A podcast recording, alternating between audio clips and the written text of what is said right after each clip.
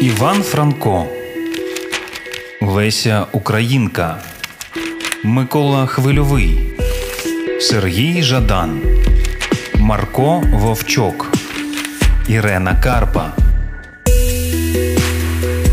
Непрочитане. Непрочитане. Непрочитане. Почуй українських авторів. Микола Хвильовий. Повість про санаторійну зону. Епізод сьомий. Біля чорної кухні він зустрів санаторійного дурня. Дурень і зараз безглуздо всміхнувся і все поглядав у туман, туди, де тікали темні дороги крізь республіканський глуш. В його погляді й тепер стояла незрозуміла тоска, ніби дурень думав усе про ту ж пустельну степову станцію, що повз неї, не зупиняючись, пролітає експрес. Що, Хомо? машинально кинув анарх. Гу. Зареготав дурень і, як завжди бувало з ним, метнувся вбік і пропав у тумані. Анарх обминув кухню і пішов до конторського плацу. Коли би хто небудь спитав його, куди і чого він іде, він, напевно, не міг би відповісти. І справді він ішов без мислі, автоматично, зрідка він зупинявся, проводив рукою по чолу, ніби щось пригадував, але мислі не приходили, і він знову брів уперед. Мжичка не переставала поливати землю промерзлими краплями, висіло темно-сіре небо, а по ньому поволі проходили важкі хмари. Вив лікарів сетер.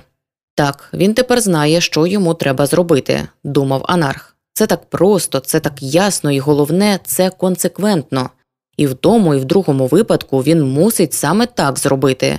В тому випадку, коли він живе в ізольованому помешканні, і ця дійсність є лише натовпи примар, він нічого не загубить, зробивши те, що йому треба зробити.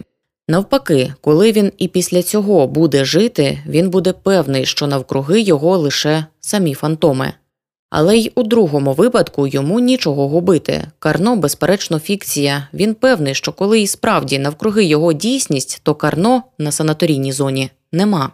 Карно примара і є одна частина його власного я. Він мав не один випадок запевнитись у цьому. Одне те, що ніколи таких метранпажів не було, є доказом правоти даного припущення. Виття собаки наближалось, і скоро анарх побачив лікаревого сетера. Собака лежав на боці і зализував величезну рану. Проходячи повз нього, він побачив, як пес тоскно подивився своїми розумними очима і ще голосніше завив. Це виття таке було нудне і неприємне, що анарх інстинктивно прибавив крок. Обминаючи темні дерева, він йшов до командної висоти. Збоку над рікою стояв туман, крізь нього блимали дальні міські огні. В огнях була специфічна осіння тусклість. І, зиркнувши на них, Анарх згадав чомусь недавню розмову з сестрою Катрею, Байкал і Сибірські нетрі, і подумав: сестра Катря, безперечно, має рацію їхати туди. Тоді перед анархом постали дикі азіатські поля, білі хуртовини і тривожні станції на татарських прольотах. Анарх сходив нагору. Чим далі він ішов, тим легшим ставав туман. Здавалось, розвидняється. І справді, скоро над ним повисло бездонне синє небо.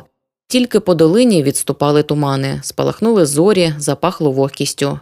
Перед анархом постала оаза дальнього города, чіткі люкси і ледве помітний силует експериментальної ферми. На поселку, що за кілька гін, брехали пси. Анарх пішов далі, до самотньої берези. Він так упевнено ступав туди, ніби й справді знав, що там найде того, кого йому треба. І тому, зупинившись, він зовсім не здивувався, побачивши Майю. Притулившись усім тілом до берези, вона стояла як різьблення. Інакше й не могло бути. Вона любила ходити до цього місця саме вночі. Він раптом почув у тілі дрібний дріж, і йому прилила кров до голови, ніби щось давно загублене, він найшов зараз. Майя не рухалась. Тоді анарх несвідомо рвонувся вперед і зупинився біля дівчини. Вона стояла, заплющивши очі і закинувши голову на суху гілку. Темні овали під очима говорили, що це не та вже Майя, що з нею анарх проводив літні ночі. Майо, сказав він, чомусь лякаючись свого голосу. Що таке? тихо спитала вона, не розплющуючи очей. Анарх подивився на неї і тут же відчув, як йому здавило спазмами горло, але він просто і спокійно сказав Я хочу говорити з вами. Зі мною? Так. Для чого ж це? спитала Майя, і Анарх перший раз за кілька останніх тижнів почув її тихий смішок. Просто так. Нецікаво, сказала вона і додала іронічно. Ви, очевидно, думаєте виступати десь у ролі трагіка, так? Ні, Майо, сказав він. А, ідіть ви к чорту. Раптом знервувала дівчина. Обридли мені такі розмови. Але анарх не образився, він одійшов, став над кручею і дивився на далекий город. Так він простояв декілька хвилин, у якомусь півсні, весь час чекаючи, що його покличе Майя. Майя і справді покликала Савонаролочко. Раптом почув він. Але коли він зупинився біля неї, побачив її обличчя було таке ж холодне і німе, як і раніше. Першого моменту Анарх навіть подумав, що він просто помилився, бо ж вона таки давно називала його так. Але скоро Майя і справді заговорила Ви хотіли розмовляти зі мною? спитала вона. Ну да. Для чого? Не знаю. Ну, тоді слухайте, кинула вона і на цей раз не розплющуючи очей. Скажіть мені, чого вам треба від мене? Невже ви й досі мрієте, що я вас коли-небудь кохала, так? Так, одгукнувся Анарх. Даремно, сказала Майя. А втім, мені не треба говорити вам, що в даному разі моє кохання для вас не більше як соломинка, за яку хапається тонучий, так? Так, майже не думаючи, кинув Анарх. Виходить, і Майя розплющила очі, ще раз засміявшись своїм негарним смішком. Виходить, що ви мене не кохали, не кохаєте і не будете кохати. Це, безперечно, так, бо ж я чула кохання зовсім не таке. Так? Так. А тепер я вам скажу, що я вас точнісінько так кохала, і ви для мене були такою ж соломинкою, за яку я хапалась, але зараз я вас трохи ненавиджу. Тільки, будь ласка, не зрозумійте цього як прояв ущекнутого самолюбства. Я вас ненавиджу от за що. Я колись казала вам про те, що між нами є тайні чекісти. Я навіть натякала на те, що я належу до цієї категорії людей. Ви мені тоді не повірили. Тепер, гадаю, повірите я тайна чекістка, агент червоної охоронки. З самого першого дня вашого приїзду на санаторійну зону я стежила за кожним вашим кроком. Я чомусь вірила, що ви є справжній анарх, який провокаційними засобами затисався в наші кола. І знаєте, тоді по-своєму покохала вас. Я багато знала мужчин, але по-своєму, можливо, як і ви мене, кохала тільки двох вас і того юнака, про якого я вам уже говорила. Ви вірите, що я вас кохала? І Майя скинула на анарха очі. Вірю, як хочете. І вона на хвилину зупинилась. На санаторійній зоні електрична станція отбивала удари. Знову чути було, як на конторському плацу вив лікарів сетер. То тут, то там спалахували люкси, і на санаторійній зоні, і біля домів відпочинку, і на поселках, і в далекім городі. Огні стояли в степу мовчазно і нерухомо, повз них і далі виблискували холодні води рік. Так, я вас кохала, сказала Майя. Бо я думала, що ви є справжній анарх. Я сподівалась, що ви мені дасте декілька прекрасних хвилин, і віддаватися вам, скажу щиро, було для мене щастям. Я знала, що моє тіло, моя ласка розв'яже вам язик, і ви мені розкажете те, чого я потребую. Так, я вірила в це. До осені ви будете сидіти в підвалі, бо ж подумайте, в цьому вся я. Ви розумієте? Майя похилила голову і задумалась, а Нарх мовчав. І, хоч він узнав однеї зараз, що був її черговою офірою, і тільки що вона не як коханка, а як тайна чекістка ходила за ним, стежачи за кожним рухом, навіть більше, бажаючи, щоб він зробив якийсь непевний крок, котрий привів би його до тюрми. Анарх не тільки не пізнав злоби чи то ворожнечі до Майї, саме тепер, як ніколи, він почув близькість до неї. Так, говорила Майя, в цьому вся я. Бо ж подумайте, я принесла в офіру все, що могла дати. Я порушила свій дівочий стан із випадковим самцем. Я віддала свою чистоту і навіть не через звичайну тваринну злучку. Мої пацієнти були віртуозами. Але я робила це як ті ідіотки, які із спокійною душею йшли на вогнище. І що мені з того? Сто чортів, що моїх пацієнтів відправляли на той світ у 24 години. Майя зупинилась і положила долоню на своє чоло. Але не забувайте, продовжувала вона. За кілька років барикадних боїв я мала справу не з одним мужчиною, і не з десятьма, і, можливо, не з двадцятьма. Звичайно, перша гарячковість пройшла, але її місце запосіла звичка. Ви розумієте? Це вже не нетрі женської душі, а це нетрі взагалі. Я просто звикла висліджувати, доносити. І оскільки до інших справ була постійна індиферентність, і оскільки я завжди пам'ятала, що охранці я віддала все, що могла, я не тільки полюбила цю справу, я просто сто чортів не можу без неї жити. З дальніх перевалів донісся дзвін. Очевидно, в городі бив годинник. Майя здригнула і зупинилась. Анарх застиг, як різьблення, і мовчав. З-за ріки насідав туман, але небо було синє і спокійне. Так, сто чортів. Майя знову закинула голову і заплющила очі. І от тепер, зустрівшись випадково з вами, я подумала стій, чижик пижик, я до тебе доберусь. Я стежила за кожним вашим кроком, і чого б ви від мене не вимагали, я все б зробила. Нарешті я бачу, що ви є просто остання соломинка, за яку я схопилась і не вдержалась. І тепер ви розумієте мене, так? Так, коротко кинув анарх. Тоді Майя несподівано підійшла до нього і обхопила руками його шию. Чижик пижик, сказала вона, і в її голосі зазвучала інша інтонація. Що ж тепер прикажете мені робити? М? Не знаю. І я не знаю.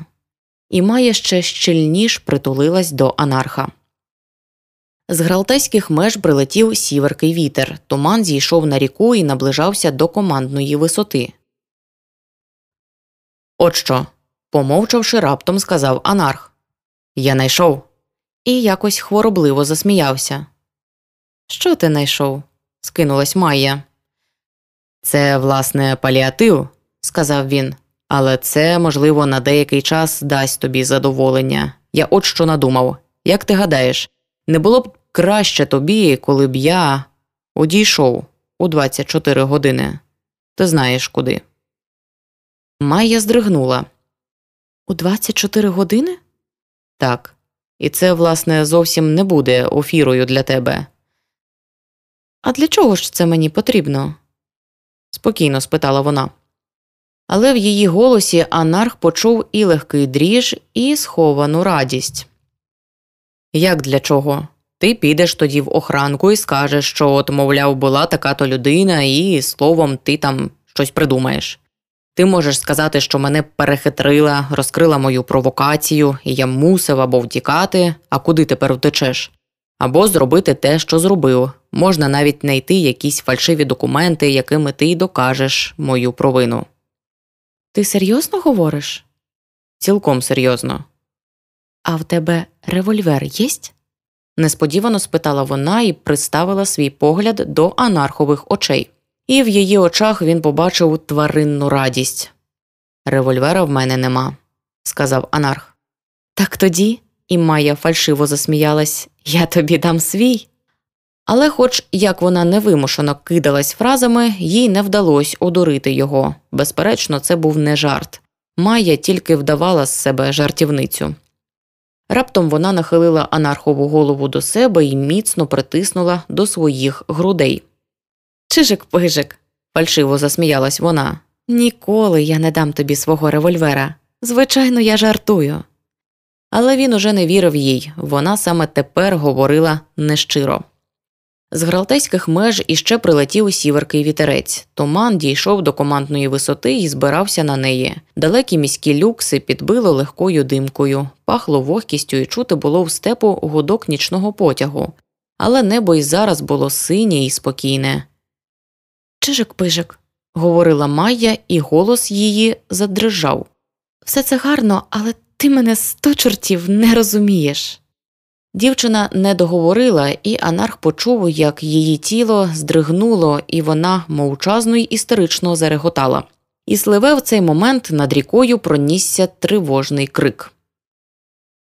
Ей, сюди, скоріш. Де, де? обізвалось на санаторійній зоні. Кличте до човна рибалку. Хлоня втопився. Анарх остовпів. Майя подивилась на нього сухими очима. Скоріш, скоріш, хлоня втопився. Знову над рікою розтявся тривожний крик. Майя нервово відкинула голову і мовчки рвонулась уперед.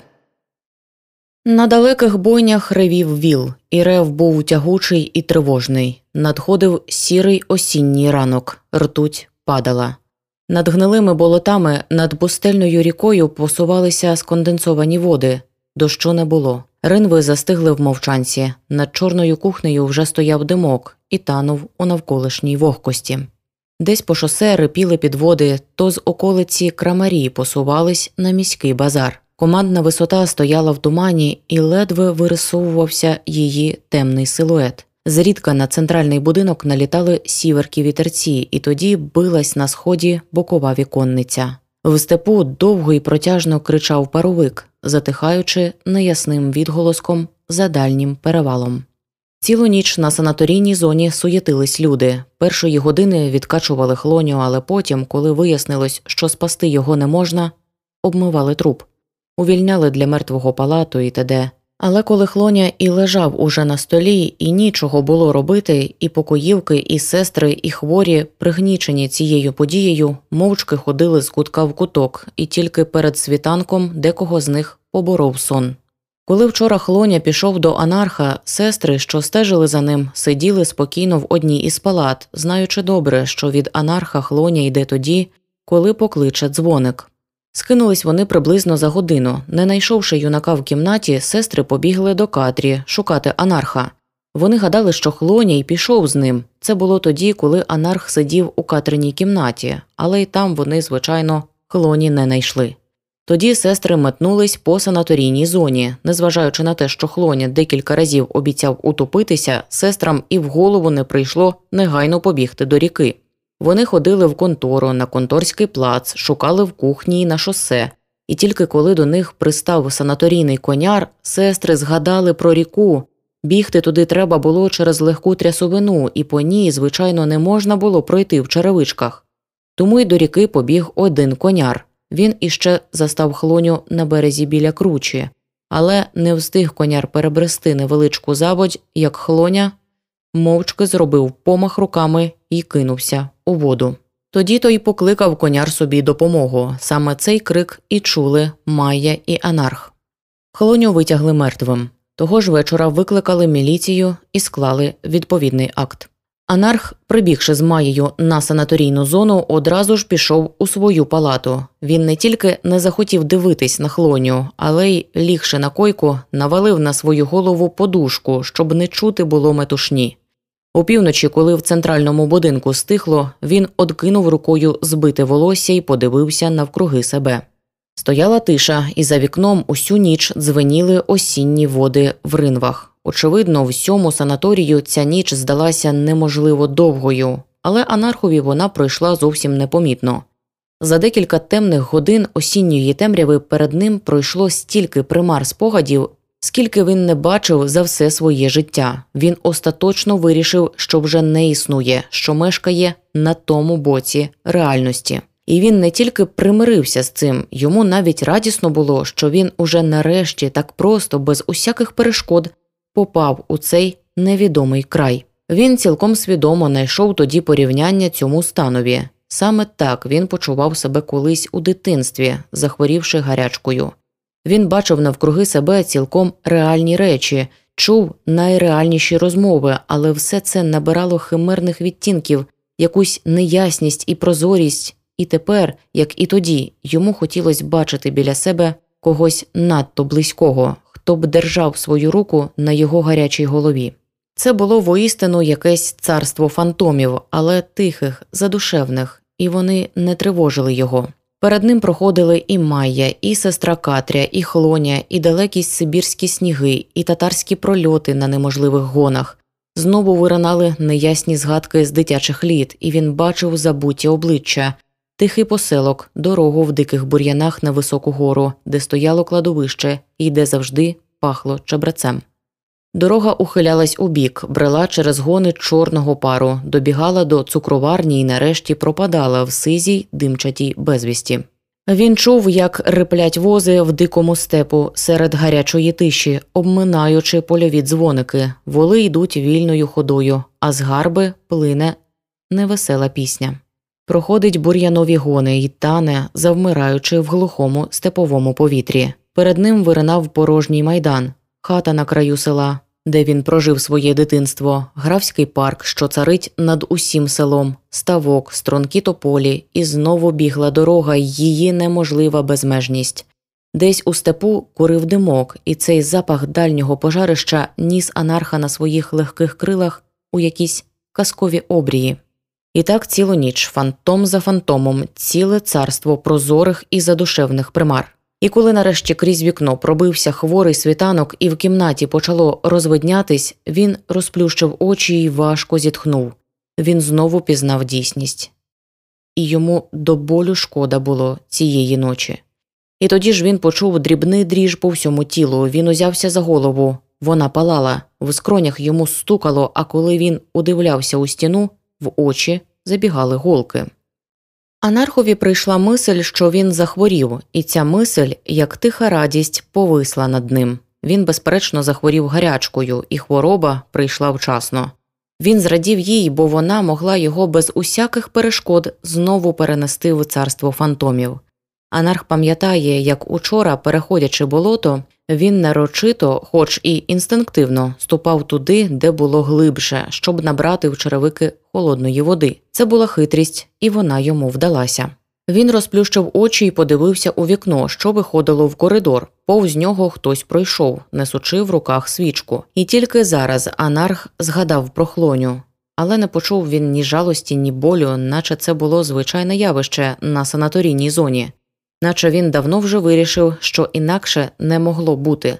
Однієї хвилини йому прийшла навіть мисль чого це сестри так суєтились вчора?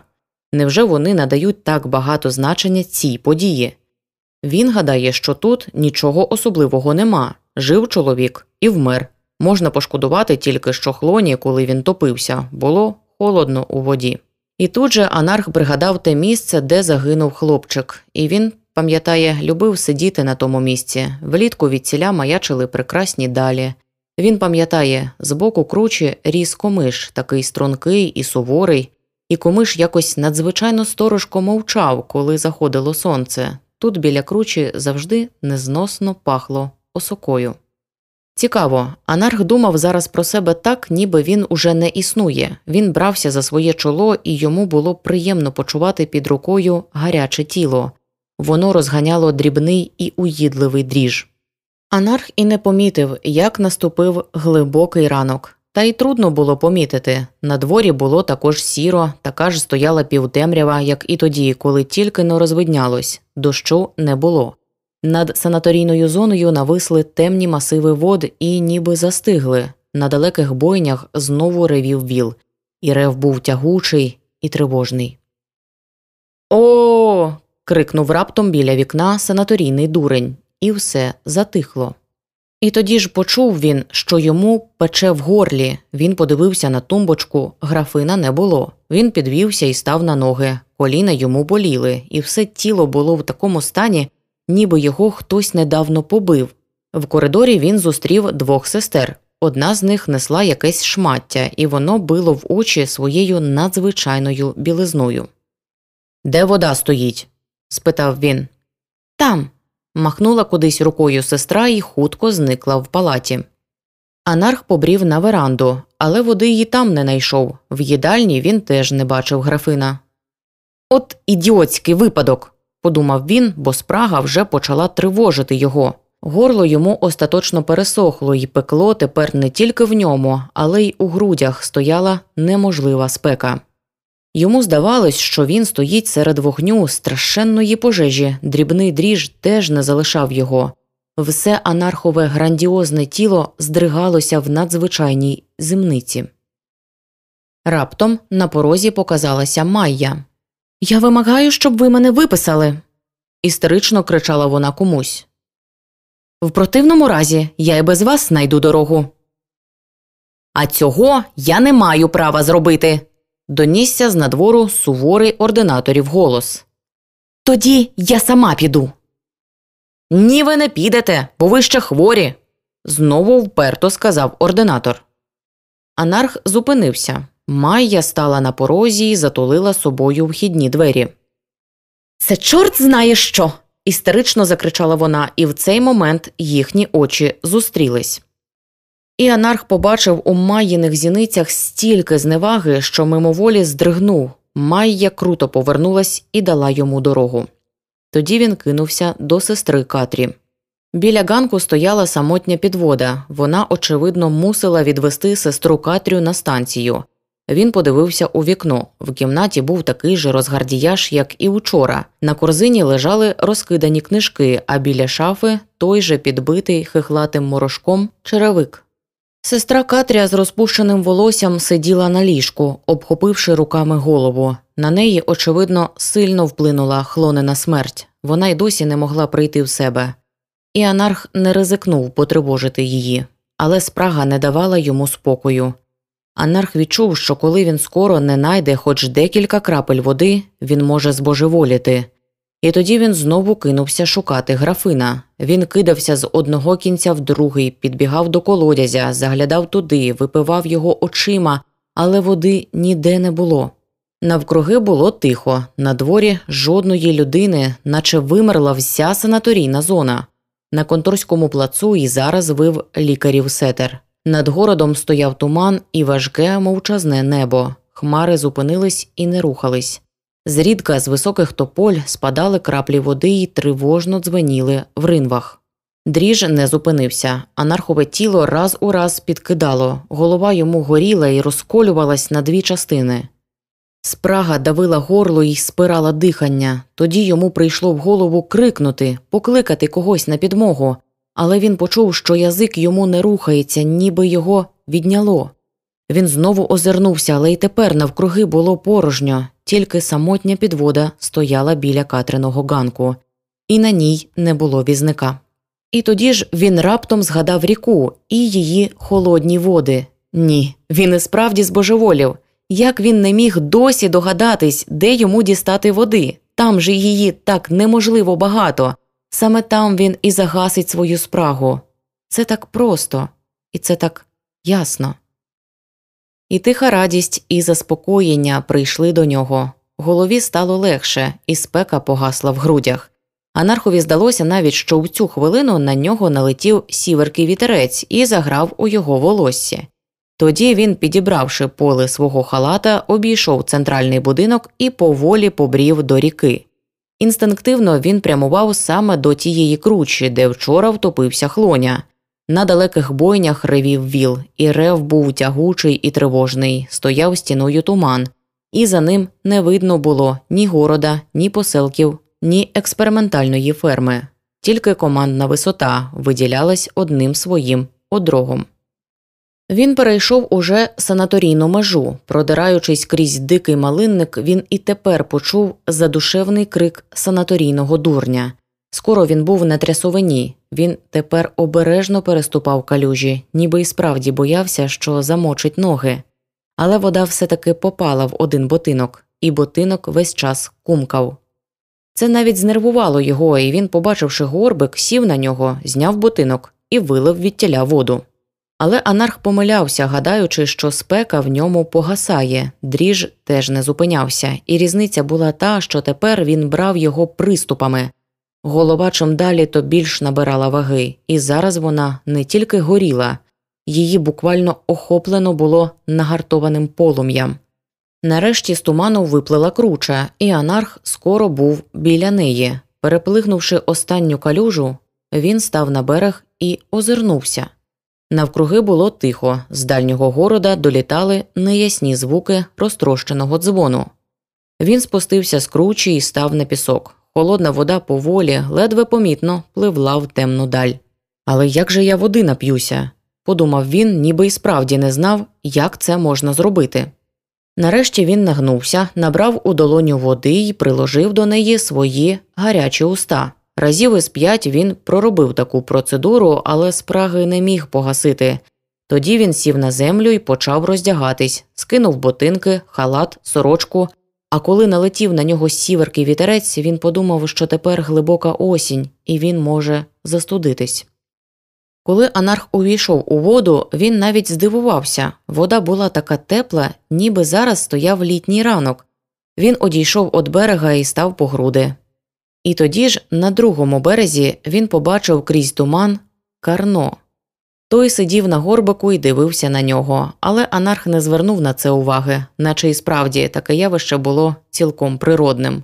Перед ним знову постали тихі прозорі фантоми, і йому було легко і радісно. І знову постала перед ним безмежна дорога, сизий димок молодої інсурекції й голубе дитинство. І знову він побачив далекі сибірські поля, азіатську магістраль і занесену снігом монгольську станцію. На далеких бойнях ревів віл, і рев був тягучий і тривожний. Але анарх його не чув, і вже не бачив він другого берега, де сидів Карно і саркастично усміхався. Упала одна крапля, друга, і раптом замжичило.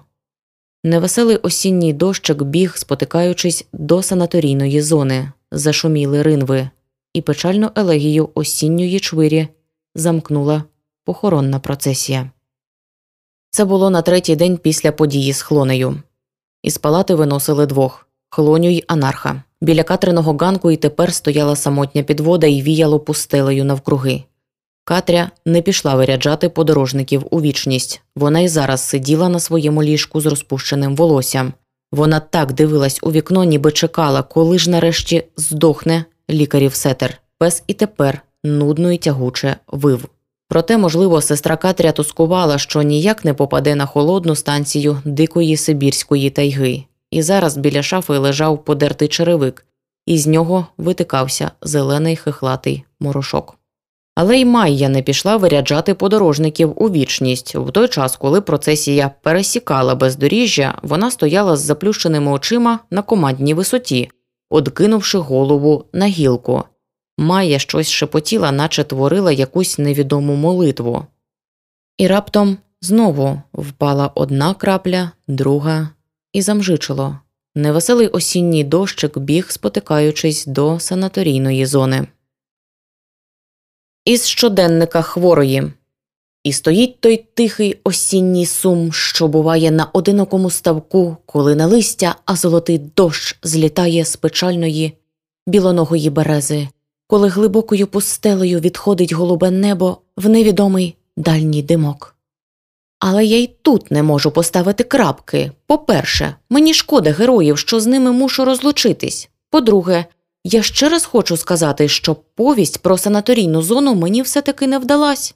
А втім, так і мусило бути рівне, спокійне письмо ніколи не передасть запаху епохи, коли цю епоху пише сучасник.